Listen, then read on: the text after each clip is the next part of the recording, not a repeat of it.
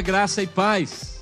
Que honra poder estar aqui com vocês, que privilégio poder falar com vocês aqui nessa conferência Impressão Digital do meu amigo pastor Ricardo. Que privilégio, viu, pastor? Estou me sentindo muito honrado. Que Deus abençoe sua vida, pastor Ricardo, e a linda igreja e a linda equipe de pastores da Igreja Batista Betesda. Um grande abraço para vocês. Recebi os presentes aqui em casa. Fui muito mimado por vocês. Estou honrado por poder participar. Deus abençoe vocês. Eu quero compartilhar com vocês uma mensagem que Deus tem colocado no meu coração desde o início desse período de quarentena, desde o início desse tempo de pandemia. Eu vou ler um texto bíblico que está em 2 livro de Reis, capítulo 9. Diz assim a palavra de Deus a partir do verso 1. Então o profeta Eliseu chamou um dos discípulos dos profetas e lhe disse: Cinge os lombos, leva contigo esse vaso de azeite e vai-te até Ramote Gileade. E lá chegando, vê onde está Jeú, filho de Josafá, filho de Ninse. Entra e faz-o levantar do meio de seus irmãos e leva-o até a câmara interior. E lá na câmara interior, toma o vaso de azeite, derrama sobre a cabeça dele e diz: Assim diz o Senhor: Eu te ungi rei sobre Israel. Aleluia.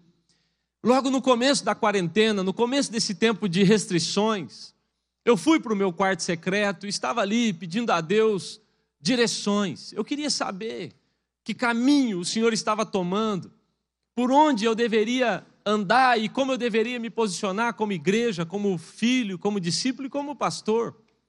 E logo nesse período eu me lembro de ter sido levado pelo Espírito a meditar sobre as quarentenas bíblicas. E eu comecei a olhar para os períodos de quarentena que a Bíblia nos conta. E eu cheguei a uma conclusão.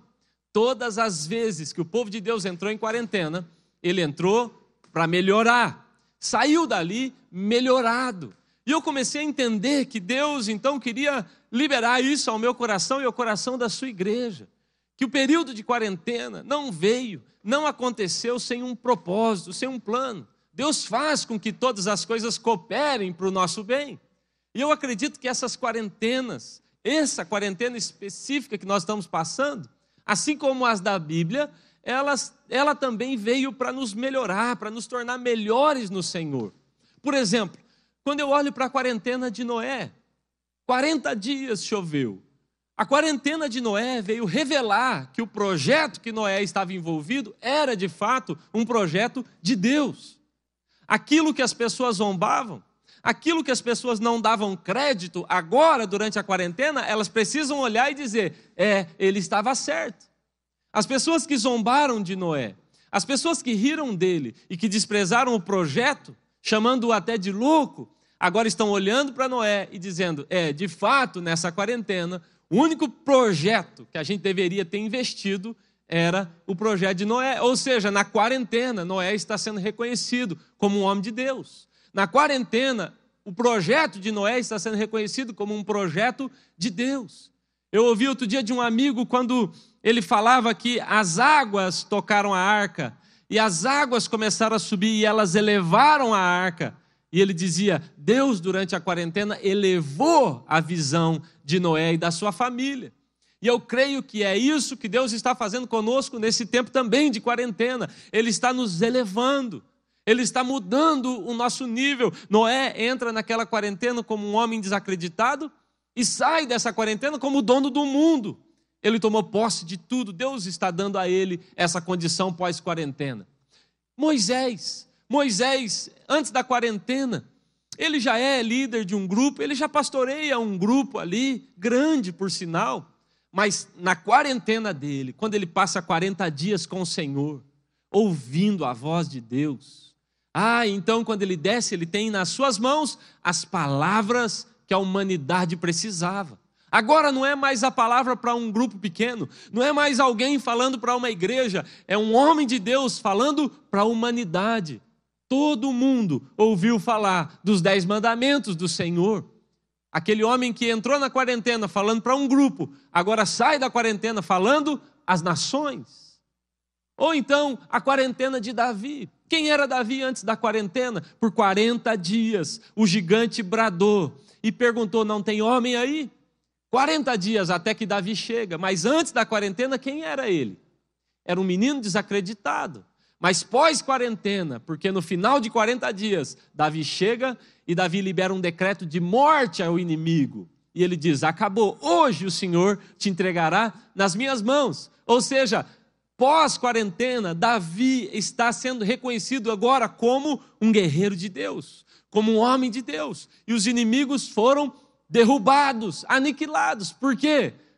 Porque a quarentena, ela nos eleva, ela nos melhora. É isso que a Bíblia nos mostra. Jesus, a Bíblia fala que Jesus entrou na sua quarentena no deserto e ele entra pelo Espírito, e a Bíblia diz que ele sai da quarentena pelo poder do Espírito. A Bíblia fala que na quarentena Jesus tem fome, mas a Bíblia diz que depois da quarentena, os anjos o servem, o sobrenatural está acontecendo, há algo poderoso de Deus sendo liberado para nós durante a quarentena e pós a quarentena seremos melhores em nome de Jesus. Os discípulos passaram 40 dias com Jesus ressurreto. Atos capítulo 1 fala que eles ficaram com Cristo por 40 dias, a maior escola bíblica que já houve. Eu daria tudo para estar lá. E eles passam 40 dias com Jesus e depois Jesus fala: agora vão para a cidade, permaneçam, porque vem o Espírito Santo. E a igreja, depois de cheia do Espírito, começa a viver então obras maiores. Eu acredito nisso realmente, eu acredito que isso não veio para nos piorar. Os intentos de Satanás cairão por terra, porque Deus faz com que todas as coisas cooperem para o bem daqueles que amam a Ele e nós sairemos melhorados. A quarentena melhorou Noé, a quarentena melhorou Moisés, a quarentena melhorou Davi, a quarentena mostrou Jesus agora vivendo sobrenatural, saindo pelo poder do Espírito. Os discípulos estão melhorados e nós, em nome de Jesus, sairemos melhores também. Mas algo que tem me chamado a atenção é: será que todos sairemos melhores? Eu acho que não. Eu acho que é para todos, mas nem todos serão melhorados, ativados, elevados, porque há uma há uma necessidade de um ajuste, um ajuste fino. Há uma necessidade de uma equalização, de um alinhamento do nosso coração com o coração de Deus. Eu acredito mesmo que esse tempo veio para nos ajustar com o coração de Deus, para nos alinhar com o coração de Deus. Eu fiquei perguntando para o Senhor, Puxa, nós estamos vindo de um descende. Olha como foi o descende. Milhares de pessoas, os estádios estão cheios. Eu chorei aquele dia todo, vendo a nossa nação cantando, algo lindo. Mas depois do descende, de estádios lotados, nós fomos para igrejas vazias. Eu falei, Senhor, o que é isso? O que está acontecendo? Seria obra do inferno? Isso é algo que Satanás está fazendo e Deus sempre me responde a mesma coisa. Ele diz: Eu estou no controle. Deus nunca é pego de surpresa. Deus estava levando o seu povo, nos levando para as casas para ajustar o nosso coração. Sabe, irmãos, nós acreditamos que precisávamos de tantas coisas, quando sempre, na verdade, só precisamos de uma. E esse tempo, ele existe, ele está acontecendo na nossa vida como líderes, como homens e mulheres de Deus, igreja, pastores, para nos mostrar que, na verdade, precisamos de bem pouco. Nós acreditamos que precisávamos de tantas estruturas, acreditamos que precisávamos de tantas, tantos artifícios, mas, na verdade, sempre foi sobre Jesus, sempre foi sobre o Espírito Santo em nós. Uma das marcas da maturidade é que a gente aprende a, a colocar no lugar certo o que é essencial e o que é supérfluo. Se você perguntar para o meu filho Lucas, de quatro anos, se ele prefere videogame ou escola, se você perguntar para o meu filho de quatro anos se ele prefere chocolate ou verdura, se você perguntar para ele, você quer jogar futebol ou tomar banho? O meu filho, imaturo, menino, ele vai escolher sempre o supérfluo. Mas você sabe que é necessário escolher o que é essencial para crescer. A maturidade, ela é marcada pela capacidade de selecionar o que é supérfluo do que é essencial e ficar com o essencial. E eu acredito que há uma melhora, há mesmo a elevação de Deus vindo sobre a igreja, mas há necessidade de nós, como igreja, nos livrarmos de coisas que são supérfluas da nossa vida. Eu ouvia esses dias um pastor falando, achei demais, ele dizia: Deus está arrancando as nossas máscaras, Ele tirou os nossos microfones, Ele tirou os nossos ternos, Ele tirou as nossas grandes estruturas e nos colocou nos quartos secretos, aleluia. Era necessário que passássemos por essa fase. Eu acredito que Deus nos chamou para um processo de simplificação. Paulo disse: Eu temo que assim como a serpente enganou Eva, que ela também vos engane e vos afaste da simplicidade de Cristo. É tempo de uma simplificação. Sabe, meus irmãos, eu estou falando por mim, eu estou falando de mim. Eu ouvi isso no quarto secreto, ouvi isso de Deus. Falei, assim, é tempo de queimar a palha, é tempo de deixar o que vale mesmo de pé. É tempo de mostrar às pessoas a nossa cara, não a nossa religião, mas o Cristo que nós conhecemos. Esse é o tempo, essa é a nossa identidade. É isso que nós temos que apresentar ao povo. Como eu disse, eu estou falando de mim. Estávamos com tanta pressa de crescer, tanta pressa de avançar, tanta pressa de expandir, tanta pressa de aparecer, de ter visibilidade. A Bíblia fala que Deus nos chamou, Jesus disse que nós somos duas coisas, sal e luz. E nós estávamos querendo só a luz. Pouco sal, muita luz. Pouco caráter, muito carisma. E essa pressa pelos views, essa pressa pelos likes, essa ambição pela visibilidade, vinha estragando a igreja, vinha nos estragando. A Bíblia fala, segundo Samuel, capítulo 4, fala que uma mulher com pressa deixou cair a criança no chão, Mefibosete. E essa criança caiu no chão e quebrou os seus pés, os dois. E você sabe, ela dá uma linhagem real, inclusive. Mas eu ouvi outro dia um amigo falando sobre isso, ele dizia: a nossa pressa está nos fazendo derrubar coisas preciosas estragar coisas preciosas, quebrar coisas preciosas. Muita pressa. Vamos multiplicar, vamos crescer, vamos avançar, vamos plantar igrejas, vamos pelo mundo. E Deus falou: calma, volte para casa, vamos resolver algumas coisas, vamos ajustar algumas coisas. Esse é o tempo que o Senhor nos, está nos chamando para nos alinhar com o coração dele. O povo está com pressa de entrar na terra prometida. Josué capítulo 5, a Bíblia fala que eles estão animados, vamos entrar. Deus fala: calma. Não, temos que resolver algumas questões. Depois vocês vão entrar.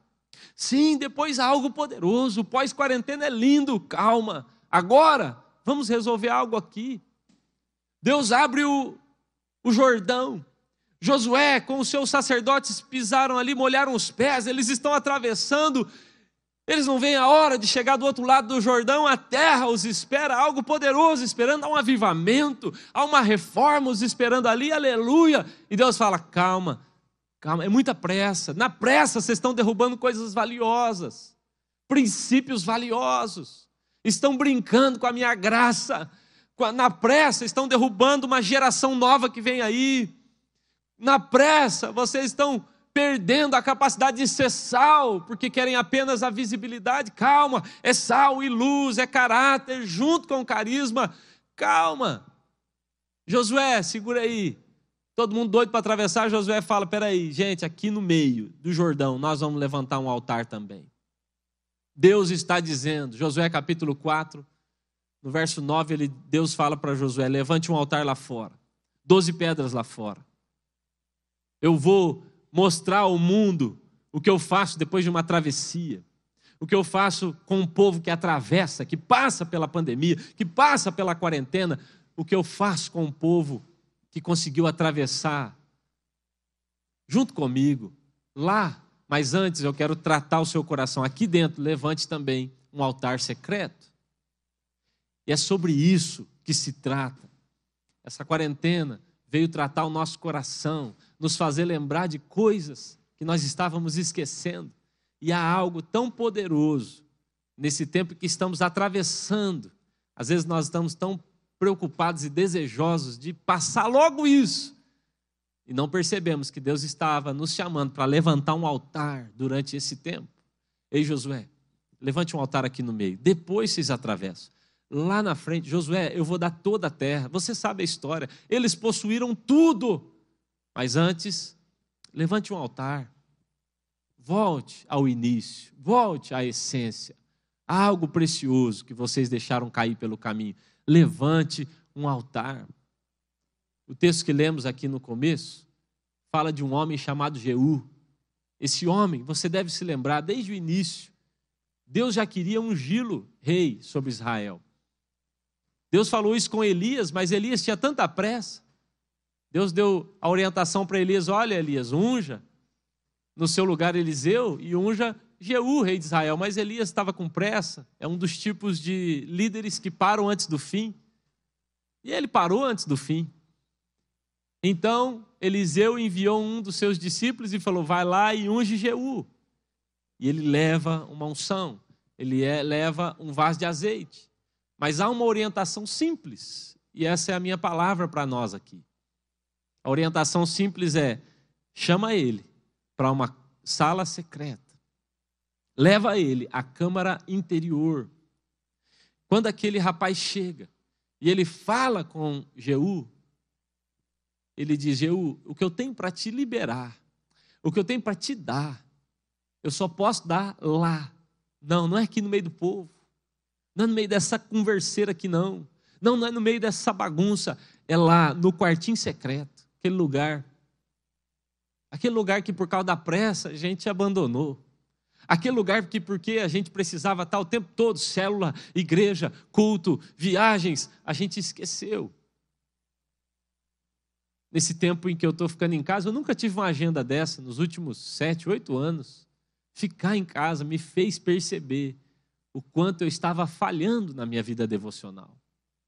Eu vivia uma vida devocional que eu considerava legal, mas agora eu estou percebendo que eu estava longe, longe de ter uma vida devocional legal. E agora eu estou tendo tempo para orar, para ler, para curtir o Senhor ali no secreto, e eu estou percebendo quanto isso é importante na vida de um líder, na vida de um pastor, de um homem e uma mulher de Deus. Jeú estava para receber uma palavra que mudaria a sua vida, que mudaria a sua família, que mudaria a sua nação. Mas havia a necessidade dele aceitar uma condição: vamos para a câmara interior.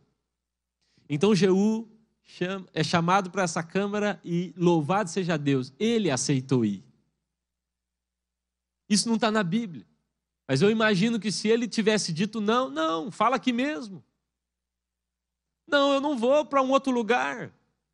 Pode falar aqui mesmo, nós estamos entre homens de guerra. A Bíblia fala que ele estava entre capitães e comandantes. Há outras versões que vão dizer isso, capitães e comandantes. Ele estava entre. Ele não estava fazendo qualquer coisa, era algo importante o que ele estava fazendo. Ele estava reunido com pessoas importantes. Ele estava reunido com pessoas que discutiam o destino da nação. Não era qualquer coisa. Mas preste atenção. Talvez você diga, mas o que eu estou fazendo é importante, é para o reino, é para o reino. Mas o que fazemos com o rei é mais importante do que o que fazemos para o reino. E ele diz: talvez ele pudesse dizer e justificar, mas estamos aqui, estamos cheios de atividades, as pessoas que estão aqui são importantes, são líderes, são homens de Deus, são capitães. Guarde isso. Se você quer viver um pós-quarentena elevado, melhorado, alinhado com o coração de Deus, deixe essas pessoas esperando, mas não deixe Jesus te esperando. Deixe essas pessoas esperando, mas não deixe o Espírito Santo te esperando. Vá para a sala interior, vá para o quarto secreto, vá para esse lugar que o Senhor está nos chamando, igreja. Ele está nos chamando para a câmara interior, para o lugar de onde nós não deveríamos ter saído, da intimidade, do coração, da amizade, do relacionamento com o nosso amado. Eu imagino se Jeú não tivesse ido. Eu imagino o profeta voltando para casa, encontrando com Eliseu e dizendo: está aqui a unção, está aqui o óleo. O que foi? Ele não foi. Ele tinha mais o que fazer. Ele não quis ir para o lugar secreto, ele tinha outras coisas para fazer. Irmão, em um, momento que Jeú entra na câmara, um momento só, em um instante, ele entra como simples Jeú e ele sai como o rei de Israel. Ele entra como homem que tinha medo de Jezabel, o homem que estava buscando destruir aquele espírito, mas ele sai como aquele que destruiria, que tinha certeza que acabaria com Jezabel e até a sua geração. Ele entra como um homem simples e sai como um homem poderoso. Ele entra como um homem natural e sai como um homem sobrenatural. Veja quantas coisas aconteceram naquele dia, só porque aquele homem foi para o lugar secreto. Eu acredito mesmo que o Senhor preparou para nós algo muito poderoso para esse tempo depois da quarentena. Eu estou sonhando com a igreja, eu estou vibrando ao pensar o que é que tem para nós agora. E o futuro que nos aguarda, a igreja avivada, reformada, aleluia. Mas isso só vai acontecer com aqueles que de fato, nesse tempo, se dedicaram ao lugar da oração. Pastor Paulo Mazzoni, que é um homem que eu amo e admiro tanto, ele disse assim outro dia: Eu temo que, se não aprendermos a orar durante a pandemia, nós não aprenderemos nunca mais. Minha palavra para você, líder, pastor, que ama Jesus, que ama o Senhor e Sua obra, minha palavra para você é: há algo poderoso de Deus preparado sempre nos tempos depois de quarentena. Mas essa essa bênção, essa maravilha que ele preparou para nós, para depois, ela é liberada no quarto secreto. Porque Jeú foi, ele livra Israel. Porque Jeú foi, agora ele tem uma palavra para a nação. Ele salva a sua família, ele salva a sua geração, ele elimina os seus inimigos, ele acaba com Jezabel, não sobra ninguém, nenhum homem da linhagem daquela praga. Porque alguém decidiu. Espere aqui, comandantes, todos vocês que são importantes, esperem.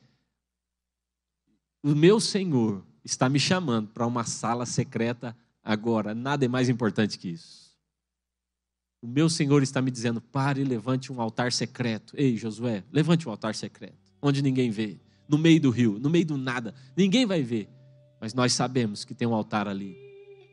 Há uma unção sendo liberada sobre a igreja, há algo poderoso sendo liberado sobre nós. Receba isso em nome de Jesus. Mas se coloque no lugar certo, se coloque junto ao Senhor e nesse lugar secreto receba a unção para sair muito muito melhor do que você entrou em nome de Jesus. Amém? Eu queria orar por nós. Vamos orar. Senhor, te pedimos perdão porque por tantos motivos abandonamos esse lugar secreto, a câmara secreta, o lugar interior, o quarto secreto. Te pedimos perdão, mas Pai, debaixo dessa palavra, debaixo da unção que o Senhor nos traz nessa hora, eu te peço, inclina o nosso coração, abra os nossos olhos, nos constrange para esse lugar de encontro diário, constante com o Senhor. Não nos permita viver um segundo sequer longe do Senhor. Nos perdoe, Pai, pela maneira que muitas vezes te tratamos. Nos perdoe porque muitas vezes Tivemos uma experiência linda com a estrutura e com a atmosfera, mas não era o Senhor. Muitas vezes arrepiamos com a música, com a fumaça, com a pregação, mas tantas vezes, Senhor, o Senhor nem estava ali. Nós te pedimos perdão, Pai, porque nós queremos, de fato mesmo, é um relacionamento contigo. Em nome de Jesus, eu oro por mim e por meus irmãos. Nos ajuda como homens e mulheres maduros Nos ajuda, Pai, a simplificar, a sermos sal e luz. Nos ajuda, Senhor, a, a não caminhar com pressa, desesperados, derrubando coisas valiosas, perdendo valores e princípios pelo caminho. Não. Queremos voltar ao primeiro amor, ao lugar secreto, onde a tua palavra e o tempo com o Senhor sempre vai ter o lugar especial no nosso coração. Nos ajuda. Como Jeú, queremos, ó Deus, que a nossa vida seja transformada, mudada nesse lugar de oração onde nós nunca mais sairemos. Em nome de Jesus. Amém. Amém. Amém. Louvado seja Deus. Senhor, abençoe a sua vida em nome de Jesus.